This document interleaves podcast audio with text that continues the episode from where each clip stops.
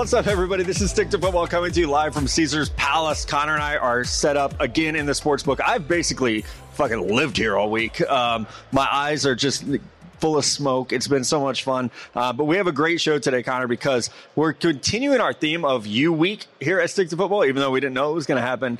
But it's good because we have Santana Moss and Antrel Rolle are going to come out and talk to us in just a little bit. It's really turned into Miami week, which is awesome because obviously they're kicking off for week zero tomorrow. So we're going to get to talk to Santana Moss and Antrel Rolle together. They'll be out here in about 15 minutes. It's going to be a lot of fun. Clinton Portis was great. I hope everyone got to enjoy that show earlier in the week. I feel like we should have tried to get a Florida player. Mm, we haven't been too nice to them in Yeah, the previews, really so maybe not. been. So maybe, maybe not. I know Florida fans have been in my mentions all week. Before we get to the guys from Miami, I do want to talk to you about preseason week three. Traditionally, this is where we would see a lot of the starters. Uh, and we talked about this earlier in the week that we're not going to because Matt Nagy and, and folks like that are saying no, we're not going to risk injury. So we haven't seen the you know the full half of some teams, but there were good games on Thursday night, and it's kind of a coming out party again for Daniel Jones and the New York Giants, who he just continues to look amazing in the preseason. He really has. I think the most impressive thing has been the accuracy. He looks extremely accurate. Uh, he is pushing the ball down the field. I know Giants fans are already questioning why isn't this guy being considered as a as the starter this year, but they're going to roll with Eli Manning. And we've said it as harsh as we were on the New York Giants when they took him 6th overall because there are superstar expectations there, Matt, when you're a quarterback taken 6th overall. He's come out and done really well. It doesn't matter that he's playing against a lot of second, third string kind of guys because, like you said, no one's playing their starters. But we would like to see him get that opportunity. And I think if anything we've learned, the leash has to be somewhat short on Eli Manning in the beginning of this season. For a normal team, you would think that the leash is going to be very short because of his Yes. struggles in the past. But we've already heard ownership say things like he threw for more yards last year than he's ever thrown before, and his touchdown interception ratio was one of the best he's ever had. I, I I'm, I'm with you. I agree. Like it should be a short leash. It definitely feels like ownership is so committed to us seeing the end of Eli Manning on the field. Like they're going to let him go out there until his damn arm falls off. It's creating- so attached to him. Yeah, they are. Won them two Super Bowls. Well, and it's starting to show in Pat Shurmur's press conferences, I think, a little bit. He's getting frustrated by follow up questions from reporters asking about it. It it shows that I don't think he has much control over this decision, but when you look at the Giants, how that schedule starts out, once again, it doesn't matter if Eli is throwing for 300 yards a game. This is about wins and losses for the Giants right now. And if Daniel Jones simply gives you the best chance to win, he has to play at some point this season. uh, a couple other rookies who stood out. I, I didn't prep you for this one before the Right. show. How about Trace McSorley? He's been tearing it up in the preseason. which has been really exciting because number one, I know on the desk at Bleacher Report in New York, we were shocked where he got drafted. Yes. Th- this was someone that I believe multiple teams put in a request to work out as a safety at the NFL Combine. Now he looks like a capable backup quarterback in Baltimore. I never watching this kid throw for a couple years at Penn State. I never would have thought we'd be here, but I mean, I think it speaks to the he's been written off at almost every level, but he's won at every level. High school, college, he was very successful. This, I think, is a good offense for him.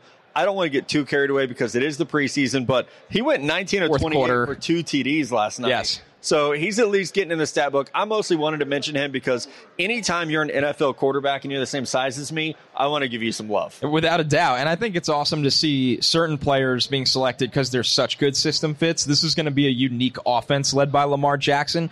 And I think McSorley, you know, when he got drafted, a lot of people were wondering, is, you know, Taysom Hill starting a new trend as an extra Right. quarterback? And I think McSorley's come out and, and proven that he has a more capable arm than a lot of people expected. We finally got a look at Derrius Guice last night, uh, coming back from the ACL injury that cost him his rookie season. He rushed 11 times for 44 yards. There was a clip that, that kind of went viral for a little bit. He had a killer stiff arm. I mean, just going back to the LSU days of him really putting dudes in the dirt.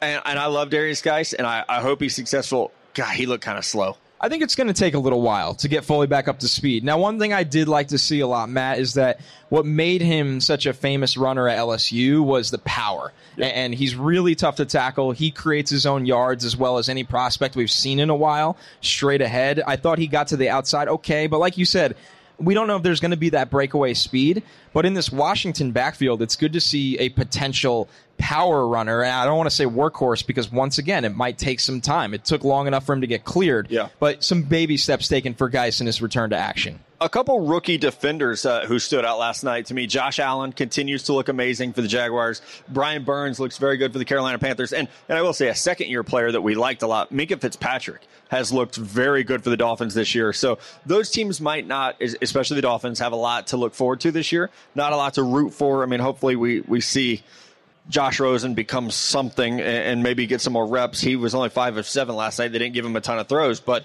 those defenders are guys who uh, you can't watch a Jags game right now and not be blown away by what Josh Allen's doing. No, he's been very impressive. I think he's been very explosive, which is something that we really liked about him last year in the draft. Uh, Miami definitely has some offensive line questions of their own. I think for Rosen and Dwayne Haskins, it's interesting to see there's just not a ton of reps there. Uh, both teams are opting to give those to Ryan Fitzpatrick, Case, Case Keenum. Yeah. I, I, don't really love that decision in the preseason. I think the young quarterbacks should really get as many throws as they can, and I think both have flashed. We even saw Haskins working to Kelvin Harmon a lot last night because they're really playing at the end of the game, both of those guys, especially with Terry McLaurin still hurt right now. So a lot of positive signs from young players in the preseason so far. Like you said, Brian Burns, uh, he was billed as a potential sack artist, and we've seen a couple double digit sack right. games already early in this preseason. Uh, one last note before we bring out uh, Antrel, before we bring out Santana.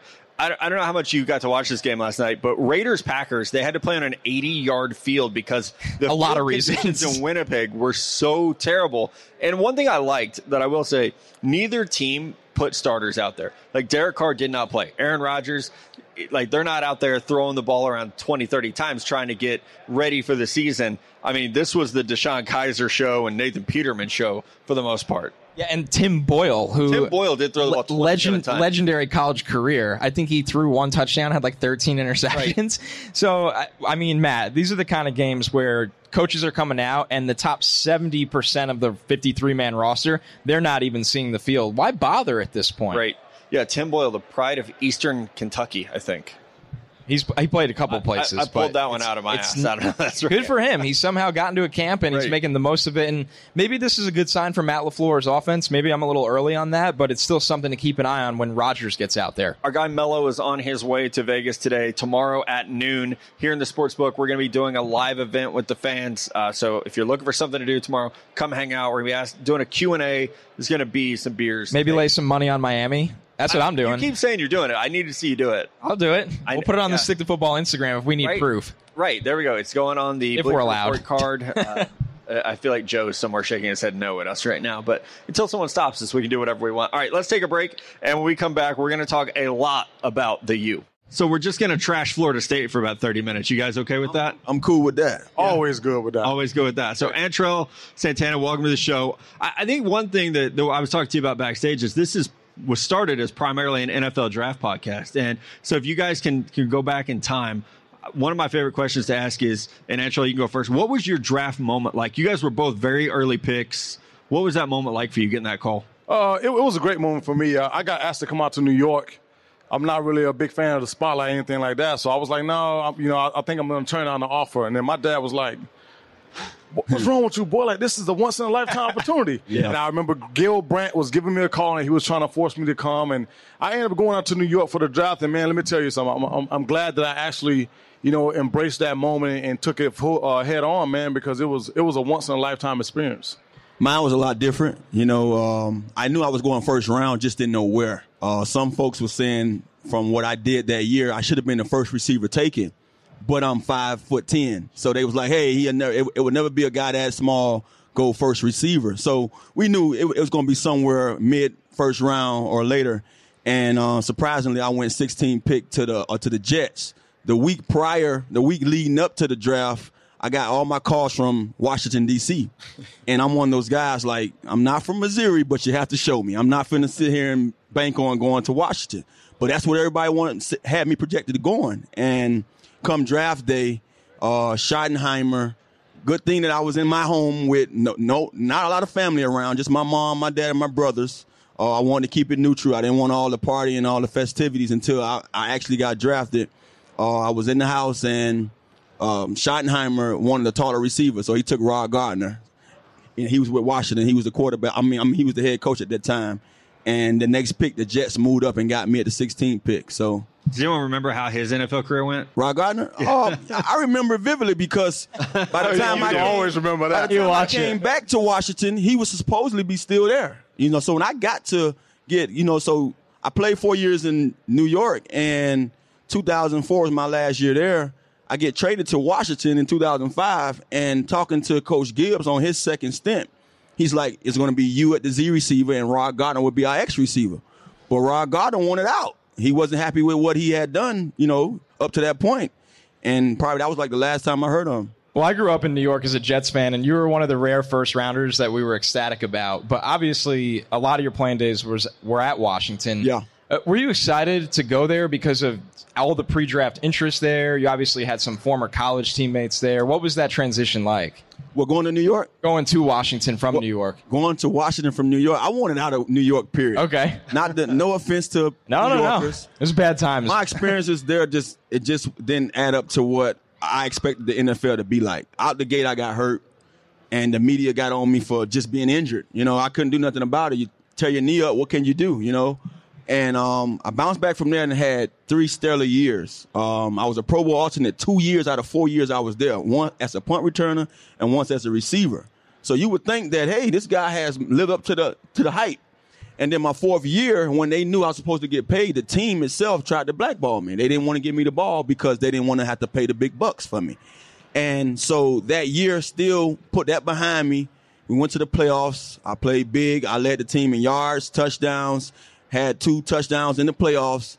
And I find myself in Washington like, how could you possibly have a guy of my caliber go out your door after the performances I put on the last three years? So it was to me like a sign of, you know, it, was a sign of relief because now I get a chance to start over. And Washington was something that I thought that was supposed to happen way before I got to New York. And actually, you were the eighth pick in the draft. So going to Arizona, how much of an adjustment was that for you? Being a kid that you're from Miami, you go to the U, and now you're in Arizona in the fucking desert.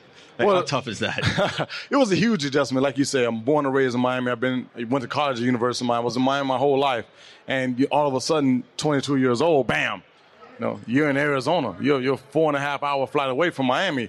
Uh, you know, it was tough. It was tough because before the draft, there was two places I said I never wanted to go. One was Green Bay, and the other was Arizona. And the reason why I didn't want to go to Arizona is simply because of the bad taste that was left in my mouth from, you know, the 2002 national championship, where obviously you, everyone knows about the, the flag in Ohio State. It just left a very bad taste in my mouth, and I didn't want to go there. And sure enough, you know, I I get on the phone and, hello. You know, it's Dennis it's that Green Denny Green. at it's Denny Green, and you know you have to put on the front. You, you're always ecstatic because it's a once in a lifetime opportunity. But I did not want to go that far away from home, and more importantly, I did not want to go to Arizona Cardinals, who had a losing record for I don't know how long. what was it like getting there? Because you're one of the few guys that shut Larry Fitzgerald down in college. How much trash talk was there back and forth between you two once you got to the Cardinals? It never ended. It- yeah. It never. Not only did I shut him down, but I busted his nose. You know, mistake, and you know he never let me live those moments down. But you know he he became one of my one of my better friends and one of the hardest workers I've ever seen. You know, until this day on the gridiron. You know, he's a guy that, you know, how he how he's been over his career. It doesn't surprise me because he's a guy that honestly he plays the way he practiced each and every single day. He's the only guy I've ever seen catch a ball and run 100 yards, no matter if it's a slant, a hitch, or a fade route. He's running 100 yards every single every single time the ball touches his hand in practice. And Antrel, one thing I, I love about your career, it's almost like you had two different careers. You came in as a superstar corner, and you finished as obviously an All-Pro safety, but a Super Bowl winning safety. What was that transition like? Where you've been a shutdown corner from college to the NFL, you played nickel, then you go to safety. Were you happy about it, or kind of upset at first? Oh boy, honest. that tells you everything. You know, when I went to Arizona at University of Miami, we played press man. I never backpedaled one down at University of Miami. And when I get to Arizona, they tell me, okay, we want you to play nine yards off, but I have to play every route. I, he's a receiver. He know that if he runs a slant and I bite him the slant and he runs a slant and go, that's touchdown. He's gone. Yeah, It's gone. So as a, as a corner, I was a guy. It was all mental for me. I never wanted to give up any route. I don't care if it was two yards or 15 yards. I, I, I just carried that much weight on myself. So I can never really play as aggressive as I wanted to because I was always scared of the double move. So I never really got beat for touchdowns, but I gave up the seven yards, the nine yards, and, and it, it didn't it didn't work for me. So we get a new coach, Coach Whisenhunt, my third year in, and he obviously had a different mindset. You know, he was like, I'm going to bring in Rod Hood from Philly. Then they started Eric Green. So I, I, at that point in time, became the nickel corner. Yeah, I remember that. I was a nickel corner. I didn't pout. You know, I just put my head down and kept working. That's what we know from Miami. You know, tough times on last, tough people always do. Yeah. And at the end of the year, well, during that year, that's when I had one of the best games of my career against Cincinnati. Um, playing against Chad Johnson. Chad Johnson, I had a mutual friend, and he told my friend, "Man, I, was looking forward to burning your boy, but man, I'm not even gonna get the chance because he's not starting." And when he did that, honestly, it, it, it, struck a nerve in me so bad that I watched film until honestly, like my eyes would just literally close at night. And I studied film and I studied his routes and I studied the quarterback and I said Carson Palmer is very aggressive. He's even when he's even when the receivers are covered, he's to throw the ball. So I knew third and short they were to run it out with Houshmandzadeh. I knew third and eight to ten they were going to run a double slants, try to get Chad Johnson. So I was picking those off left and right, and I'm a returner. You know, this yeah. is what we do. Yeah. When we're young, we're always offensive players. So when I get the ball in my hands, it's going back the other way. And uh, from that point on, at the end of the at the end of the year, the coach said, "Man, listen, we got to have you on the field. Where do you want to play, corner or safety?" I said, "I don't care. Just put me around the ball." And that's how the, that's how the transition went for me. That's what's up. I never knew that story. You, you mentioned being returners. You had four punch return for a touchdown your last year at Miami. Yeah, four. Which I mean, I'll brag for you because I don't know if you'll they do don't it. give me no credit for that. I'm, I'm gonna give them the credit. They like they forgot. No credit. Man. Four in a season. I mean, that's a hell of a lot of punt return touchdowns. Yeah. Did you did you feel like you were a better threat as a punt returner or as a receiver or just a, I mean, you were all purpose, right? As a, as an all American. Su- uh, surprisingly, great question. Surprisingly, I never knew I was a punt returner. I mean, I spent my whole childhood years of playing little league and high school ball as a kick returner, and uh, I remember the day that punt, punt returning was presented to me by Coach Davis. Two of our guys went down. We got the week, week, you know, back to back weeks. And he came up to me jokingly the first time and he was like, Hey, I need you at punt return. And I was like, Ain't gonna happen, coach. I just saw how guys have to sit there and wait on the ball. It's terrifying. And if yeah. someone's not blocking, I mean, to me, I just thought it was like one of those things like, if you want to set somebody up, that's the best time to set them up. So I'm like, coach, it's impossible. I never did it, one, and then two, I'm not trying to take those licks. That's one of the reasons why I never got in the backfield because folks wanted me to be running backs growing up, but I didn't want to take those hits.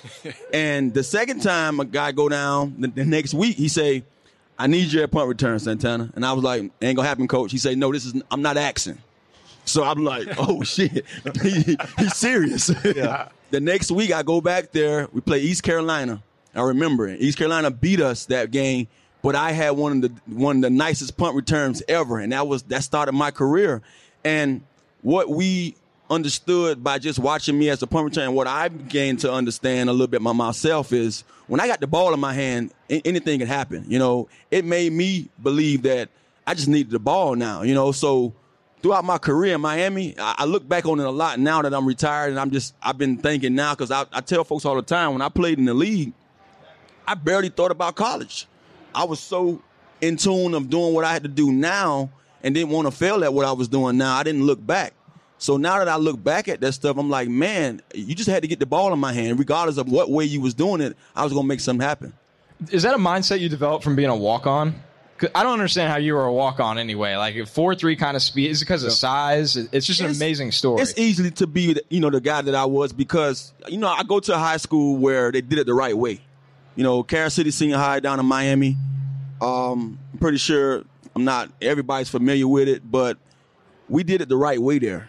You know, our coaches didn't let guys go both ways. We ran the wing T offense where you had two, three backs in the backfield, option quarterback, and we ran the ball half of the time.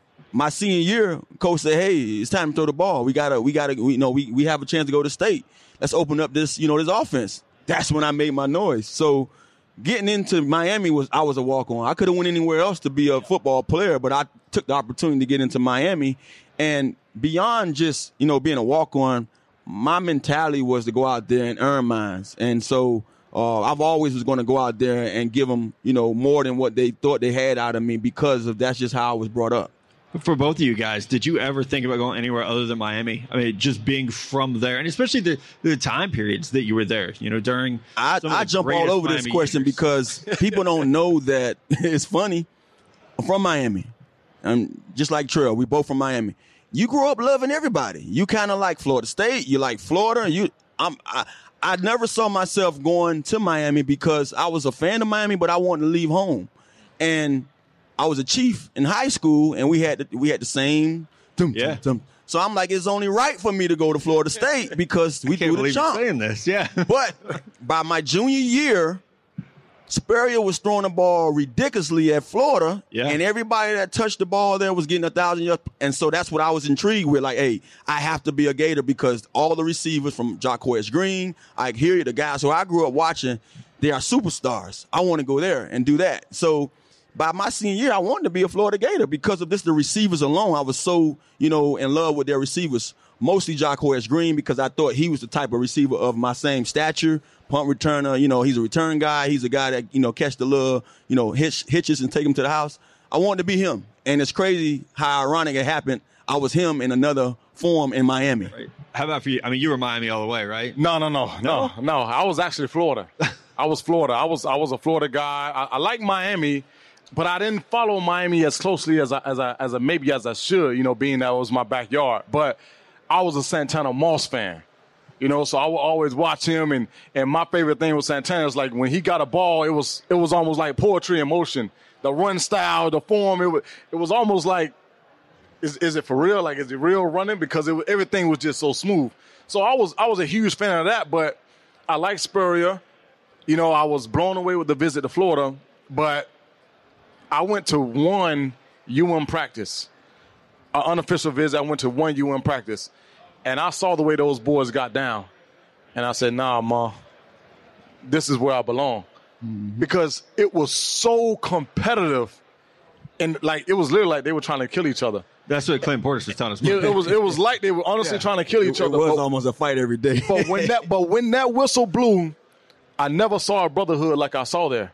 Yeah. And it just made me feel so at home. I was like, man, this is this is where I belong. And from that moment on, there was no questions. I was UM all the way. You guys didn't overlap, right? You were no. You, you got drafted and you came in yeah. right after that. Yeah. So how did you how did you become friends then? You just know the guys. I mean, like he just spoke about the brotherhood. I heard a trail, you know, growing up in the area, and you see the, all the high school games, so you know who was who. And then when they have their recruits, you you know, especially when you leave, you come back to the games and you're watching the games, so you see the talent. And then he wore my number, so it's like, shit, I'm watching number six. Right. I'm watching the guy who got what I had on, and for him to be a DB, it, it, it stood out. You're like, damn, this, this guy here making, you know, causing havoc. But it was like crazy, like how he said he was a fan of mine, I was a fan of his, and he didn't even know that. I didn't even know he was a fan of mine growing up. But that's just how things is. And Miami, one of the things that allowed us to be who we were, you know, as players on and off the field was the guys that came back. When I saw the Michael Irvins, you know, the Ray Lewises, the Warren Sapps, the guys that walked in those doors, Lamar Thomas. Lamar Thomas came to me. I remember this thing like it was yesterday. We were getting ready to play Florida State at Doak Campbell. Lamar Thomas came and spoke to us in the meeting room the week of the game, and he said, if I don't see you guys dancing on the field when they start their chant, I'm gonna tell coach to get y'all off the field. You all you have to feel like that's your song. It was my song. I, I, I, I grew up in high school. That, that was my that was our chant. But he said you got to let these guys know. You got to psych their psyche out to let these guys know that you're for real. You're here to do what you got to do. And I promise you, you will intimidate these guys because they want that to be a part of their game. They want to come out there with that Indian and do all that stuff, and they want you to be intimidated by it. But you have to you have to relish in that moment. And I remember being in Doak Campbell, and we're down a touchdown, and I got like 180 yards and two touchdowns, and I'm saying he was in line. This is you know this is the best game I've played up to this point against Florida State, and I was loving every moment of it. We lost that game, but I remember leaving that game and CJ talking to me and saying, "Man, you know what? It was nice coaching you," because he thought I was done. Because he's to tell us when you play against a Florida State, right. a competitor like Florida State, and you play at that level, All the scouts saw that. Everybody Yeah. in the world have You're saw bouncing. that. It's time for you to go. Yeah. And I remember just saying to myself, like, yeah, whatever, and didn't have much to say about it, but all that stuff came back to me because that, that was Lamar Thomas in my head the whole entire game, motivating me and encouraging me to go out there and play at a level that I didn't even know I had tapped into yet. And that's what gave us the ability to go out there and be the guys that we were, you know, at Miami because so many of those guys walked through those doors. You fast forward a year from there, my senior year, the last drive to win the game, that Shockey scored the touchdown, Michael Irvin was calling plays. I literally ran a pass, caught the ball. Michael Irvin said, come out of bounds. Got of bounds. He said, take a breather. Let somebody else go in. I need you to make another play. Put me back in there. I run another play, make a play. Put, Oh, put us closely. Shockey scored a touchdown. It's crazy, but that's the kind of guys that we had. They came back and they they thrived in us in those moments and made us who we were because we were sitting in those seats watching them do their thing for so many years. You didn't have Ed Reed calling out coverages and stuff to you? Man, listen, Ed, Ed Reed was our everything back then, and then you know that that's the guy who, who I always say, you know, he, he's the ultimate. He, that's the first definition of leadership.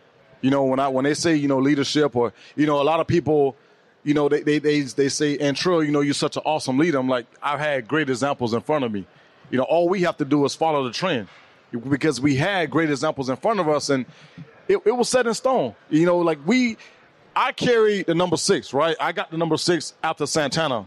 So if I didn't live up to those expectations, that number was that number was forever. I didn't even know a number six before he put it on. But that number was forever on the spotlight at that point. You know, once he carried, then I carried. We're always watching who wore number six. You know, so you got to go out there and you got to play ball. Like you said, that's just our mentality.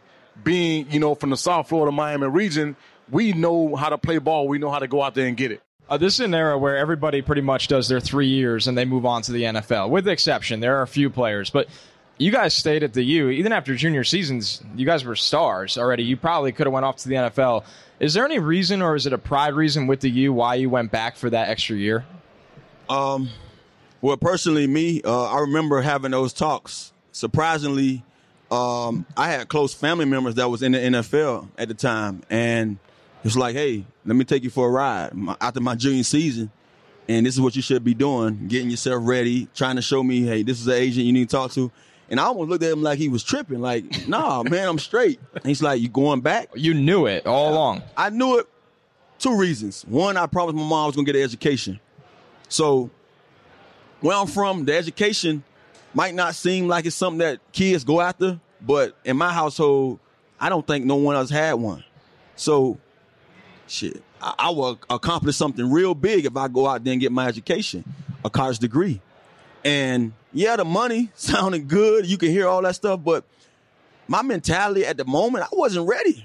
I just truly wasn't ready. I didn't know what what it was like with or without the money. So at the end of the day, I'm not hurting for it right now. You know what I'm saying? You So like picture how much money that is. um, I, matter, I right? can see it. I can, you know, I, I can almost imagine what it would be like. What what a life changing, you know, it, it would change my life and our our family lives. But right now, my mom and dad busted their behinds, and I'm okay with that. They okay with that, and I'm in school, and they definitely okay with me doing what I'm doing in school. So I feel like when that time come, I should be ready. And one more year, was it going to hurt me? For myself, you know, we they, we always send in our, our draft grades. You know, we we we, we request our draft grades, and um, before my junior season, like that was never even a thought for myself. But like you say, you know, shutting down Larry Fitzgerald, like it and went from, Calvin Johnson. yeah, and Calvin Johnson, it went from here to it literally skyrocket. Yeah. And they told me, you know, well, we're projecting him to go anywhere from late first to early second.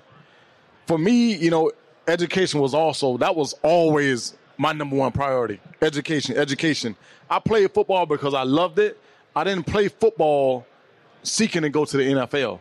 You know, all that thing, all those things kind of happened in stride. So my number one thing was education, and after that, once that platform was presented to me as far as late second round, I mean late first round, early second, I was like, nah, that ain't good enough for me. Like I, I, I need I need that top ten money.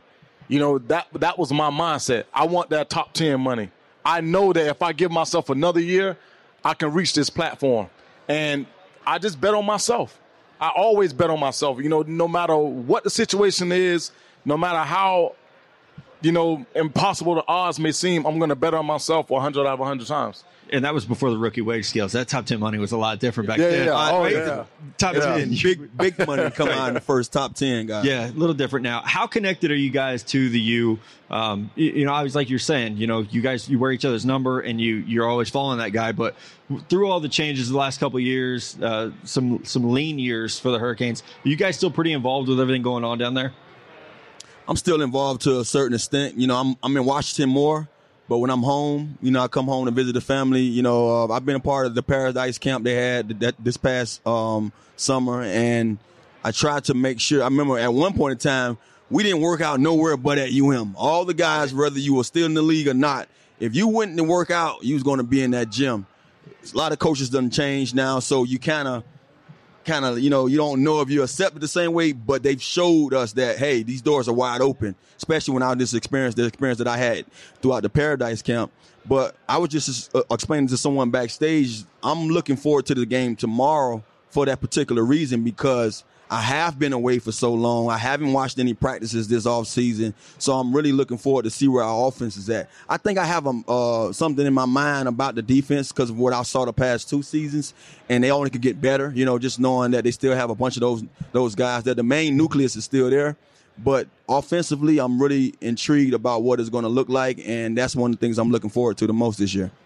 How about you? Um, I don't spend as much time there as, as I would really like to. Uh, like I said, I had three kids on three years old, so that's what my focus is. That's what my priority has been, and you know, it, it literally takes up all my time. But I, I have watched a few practices. You know, I've, I've also participated in the Paradise Camp uh, for a couple of years, and you know, I'm like Santana. Defense, I think defense can go out there and hold their own for the most part. Um, you know, they still have what I what we like to call a couple dogs on that defense that can set the tempo. Offensively, is going to be the huge question mark for me. You know, the offensive line. We know at skill position they're always going to have some guys that can once the ball's in the hand they can make things happen. But our big question is going to be quarterback, offensive line. You know, can they manage the offense? Can they score when given the opportunity? So it's going to be a, it's going to be a huge test. You know, for Manny Diaz and, and the UM Hurricanes going up against Florida on Saturday.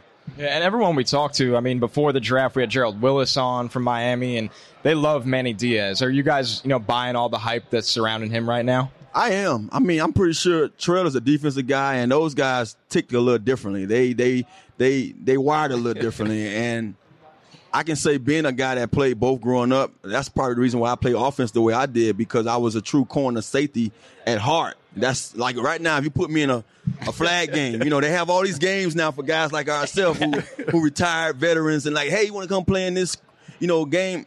First thing I said, only if I'm playing defense. If I'm playing corner, I will play. I don't have nothing in me in the tank left. You're not trying to be out there cutting and running. I'm playing offense. I'm playing defense because I, I I can read the quarterback all day. That's what I grew up doing. But the way that Manny Diaz is is wired, the way he has his defense wired, that's one of the reasons why I was so hyped about him being the head coach because he wants that offensively too. He want that same mentality, that same motive. He want what, motivated that defense. He want that on the offensive side, and that's what we've been lacking the last few years.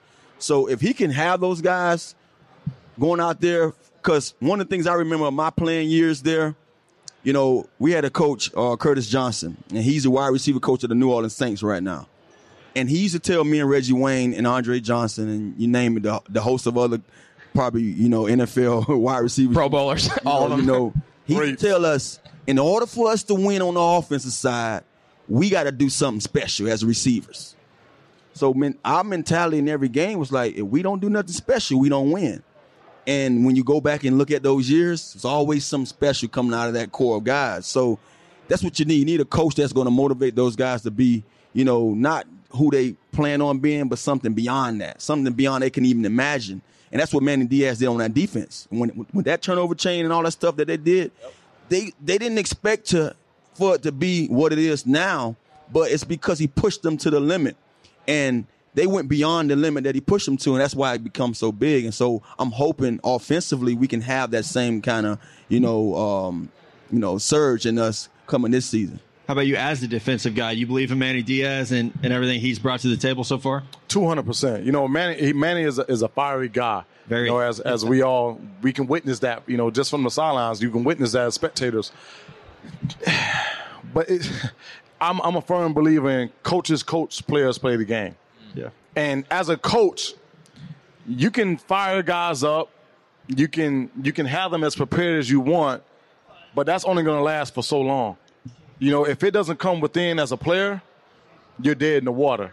So the ultimate test is going to be as the players, who's going to lead and who's going to be the leaders that lead the others. Who's going to follow the train? Who's going to set the example? Who's going to set the tempo and keep the tempo riding? We know you have a couple of those guys on defense. The question mark is going to be who are going to be those guys on offense and can they honestly lead? And I always said in my time at University of Miami, I get there and there's a six-five lanky white boy quarterback, Ken Dorsey. But I've never saw a general lead a group of black receivers. Whatever Ken said, you had Ed Reed to follow. You had Andre Johnson to follow.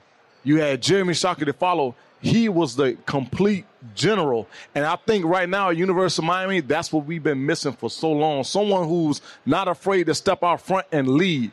Doesn't matter your skin color, doesn't matter your physique. It only matters your mindset and what you believe. And if you know you're a leader and you can lead these guys, then go out there and do it. And I think that's what they've been lacking for you know quite some time now. Santana, it's, who's the best quarterback you think you've ever played with? I know you had great times with Pennington. He was hurt a lot, but a lot of success there. Obviously, back at Miami, who do you think the best one is that you played? So you with? want me to pick all the quarterbacks? All of them. High from what? Let's start from college through NFL. There was this dude you in not high play school with I know you've played with a lot of quarterbacks. Honestly, man, um, college, I would say hands down. It's hard to say just Ken Dorsey because I did some great things with Kenny Kelly, but what he just spoke on on Ken Dorsey hit it dead on. Ken Dorsey came in because Kenny Kelly got hurt in the Virginia Tech game.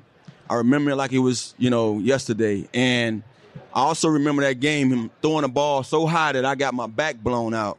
And Nate Webster attacked him. Soon as we were coming off the field, Nate Webster jacked him up and was like, "You ever get Santana hit like that? Like he really was like that's the type of guy we on our team. Right. If you ain't do something right, they was gonna jack you up and they was gonna deal with it. Like our coaches didn't have to coach us; the players was gonna coach us. And so Nate Webster jacked Dorsey up, and I told Nate, "Nah, leave him alone. I got to make that play." Because I wanted this guy to believe, look, throw it again. Yeah. Next time I'm gonna have it. And Dorsey looked at that and said, and he was a young buck. He was a freshman. And he said, man, I appreciate that. And that's how our relationship started. So the way we went from there is crazy. It's ironic as it might sounds. That's how we grew to be who we was as a combo when it come to the plays that I was able to put up my the rest of that year with him and my senior year. And you go over, so hands down, college, I'll have to give him the nod. But professionally, um, I spoke, I speak a lot about it now on my podcast on different shows I do up in Washington D.C. The quarterbacks I love the most in the pros was the was the older guys, the guys that experienced a lot, and it was Vinny Testaverde with the Jets. Even though I love Chad, Chad threw balls. It was soft as Charmin. You know, anyone gonna catch that pass? Trust me, I got to give Chad his credit, but I, I I did bigger things with both of those guys. But Vinny was a guy I appreciate a little more. I think because of his arm strength, and when I wasn't in the the progression, he still got me the ball. That's something that a receiver like myself, you know, that's the you know what we want. We want to be that guy that no matter what play is called, even when I'm backside, you can get me the ball. So Vinny did that for me in New York, and when I got to uh, DC, Mark Brunell, the season that we had my first year out, Crazy. It was Yeah. crazy how short it was cut because Mark was just didn't give him the opportunity to to be the guy that I knew he could be the next couple of years that I had with him. But uh, Mark Brunell, he was like Vinny. It was like being in being with Vinny all over again. I remember the first year. Uh, one of my fondest memories of Mark. You could say that 2005 season was very memorable from us. That that, that Monday night miracle that we experienced in in Dallas, and just my stats alone and Mark's stats. But in 06, one of my fondest memories, one of my best games that I think of my career, we played Jacksonville and we was playing them at home. And I'm a Florida guy, so you know you want to beat your Florida teams, Right. You know we have one of those things about us, like when you play a team from where you you grew up and, and who you've been watching, you want to stick it to them. And Early in that game, I ran a play backside, and Mark came to me surprisingly. He said, "Hey, how how did you look?" And what receiver's going to tell you that he wasn't open? I was open. Not a single one in the world. open. and I was lying. and I was lying. But hey, you asked me, so I'm gonna yeah, I was open, Mark. And surprisingly, we get into the game. It's now we're going into overtime. I already have two touchdowns, and we break the huddle. It's the same play we ran in the first quarter. And I'm just saying to myself, damn, I told Mark I was open last time. I better make sure I be open this time because he might come to me. I look at my coverage, pre-snap read. I got a cloud on my side. I said, all right, they doubling me. I had uh, Deon Grant playing safety, and I forgot who the cornerback was, but I saw his positioning, how he had his back to the sideline, a little shade inside me. I like this cover two. And so when I took my two steps off the line, he didn't budge. I said, all right, I'm going to go around him because it's cover two. I see Grant covering the top. So the way I run routes, and you know, I'm always running the same tempo. I said, let me still get to my point just to make sure I got there. I wasn't loaf, loafing. And I see the ball in flight coming my way. So I peek at Deon Grant, I peek back at the ball, and I just made a play on it, took it to the house. We win the game. Mark Mark Brunell came back to me when I told this guy that I was open. And that right there was something that a lot of the other quarterbacks that I had a chance to play with, I never experienced. That these guys ask you these questions because they want to have the best chance to have a, you know, for us to win. Yeah. And I experienced that with all the elder guys. I never got a chance to experience it with the young quarterbacks, and I had a lot of those guys in my career. Antrel, when we were talking to Clinton, and he was laying down the case for running back you at Miami, and now everyone wants to talk about Ohio State, Texas, might be DBU, but I was just the list of guys that played at Miami from before you to the time that you were there and a little bit after. I, I would love for you to make the case for Miami to be DBU. Well, I'm not making the case. That's exactly what it is. It's just that simple, right? Yeah, it's, it's yeah. just that simple. I mean, when you're talking about University of Miami and our time there, Santana times, and you know the times where you had Al Blades and you know the Bennie Blades and Brian Blades. We it, not only do we excel on the college, on the collegiate level, we excel on the NFL level also. Yeah. you know when you're talking about Ed Reed, the Sean Taylors, and myself. I mean, the, the the list goes on and on and on, and there's a couple of guys like, in my opinion, one of the best corners I've ever witnessed, and I was a huge fan of. Also, was Phillip Buchanon. Mm-hmm. You know, it, it- to me, his NFL career didn't pan out as I would have thought it would, because he was honestly, he was dynamic. Yeah, Like he was special you do everything. everything. He was he was a special breed at University of Miami, and obviously, you know, when he went to the NFL, you know, he experienced some things that probably could have, you know, swayed his career one way or another. You know, I I- I can't be the one to really speak up on that, but he was a guy I was looking to see, like, you know, this guy's going to do some amazing thing, like a Charles Woodson type player in NFL at that type of caliber, but with a more more of an upside because he was faster, he was stronger, he he was he was he was special. Yeah. he was he was he was a gifted breed. But University of Miami, I mean, there's there's corners and safeties come out of Alabama, LSU, you know, that you give credit where credit due. I mean, some of those guys are, are absolutely phenomenal, but I'm gonna always say that University of Miami is DBU just from what we produce in college and also how we sustain that in NFL. When you took your visit there, besides Santana, was there anyone that really stood out to you where you were like, I need to go here? Like, this is a part of the family that I want to be a part of? It, it wasn't a it wasn't a visit that did it for me. It was it was going to their practice, Just seeing how they work? and I was just man. I for one, it was two it was two thoughts that crossed my mind. My first thought was, man, I I, I don't know if this is for me because it, it seemed like they were moving in fast forward. Yeah.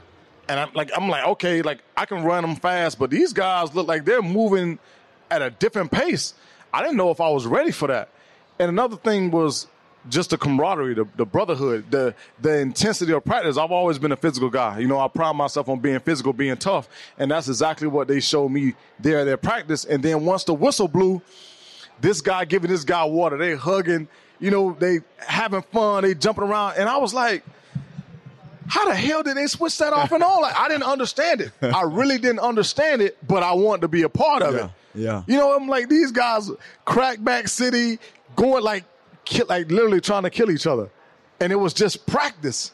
And once that whistle blew, it's like a you know it's like clap on, clap off. Yeah. And it, it, that brotherhood start to form, and you start to see that. You start to see, you know, they're talking about plays and what happened here. Boy, you lit me up here, like, and I wanted to be a part of that so bad. And then the same week, they play Florida State, and it's 200 degrees outside, mm-hmm. and I'm in the stands, and all I see is these guys come out to smoke. Yeah. And I see this swag, and I say, man, I want to be a part of that so bad. They didn't even have to win the game. they didn't have to win the game. It was it was that energy, and I was like, oh my, God, I got to be a part of this. Oh. So it, I, it was set in stone. It was set in stone. I love that. Before we let you guys go, we have to ask for a prediction for the game Saturday, and I think I know what you're both going to say, but but I just want to put it on record. I mean, they got us to lose, so I'm, I'm just gonna say we're gonna win. It's it's easy. It's simple. You know, I mean, I think the last time we faced these guys, they was ranked and we upset them. So um, let's do it again. You know what I mean? well, you know, I'm going my boys all day. Yeah, I, I knew you were. all day, all day. Um, you know, I, and I don't, I don't, I don't want them just to win. I want them to dominate. Yeah. I want them to go out there and dominate. You know, set the tempo early, and hopefully they can they can keep that going. You know, for the for the games to come. Feels a little disrespectful. I was just gonna say. in the top 25. and a seven point underdog. It's not disrespectful. You gotta earn it, man. Nah, you got to earn it. You gotta earn it, man. You know, I, I, Fair enough. I love my you, Yeah. but I'm not going to be biased. You gotta earn it. You got to earn it, and they have they haven't earned it yet. No, it's, it's not disrespectful. You you you get what you deserve. I would hate for them to come into this season with so much hype and they haven't earned it. So True.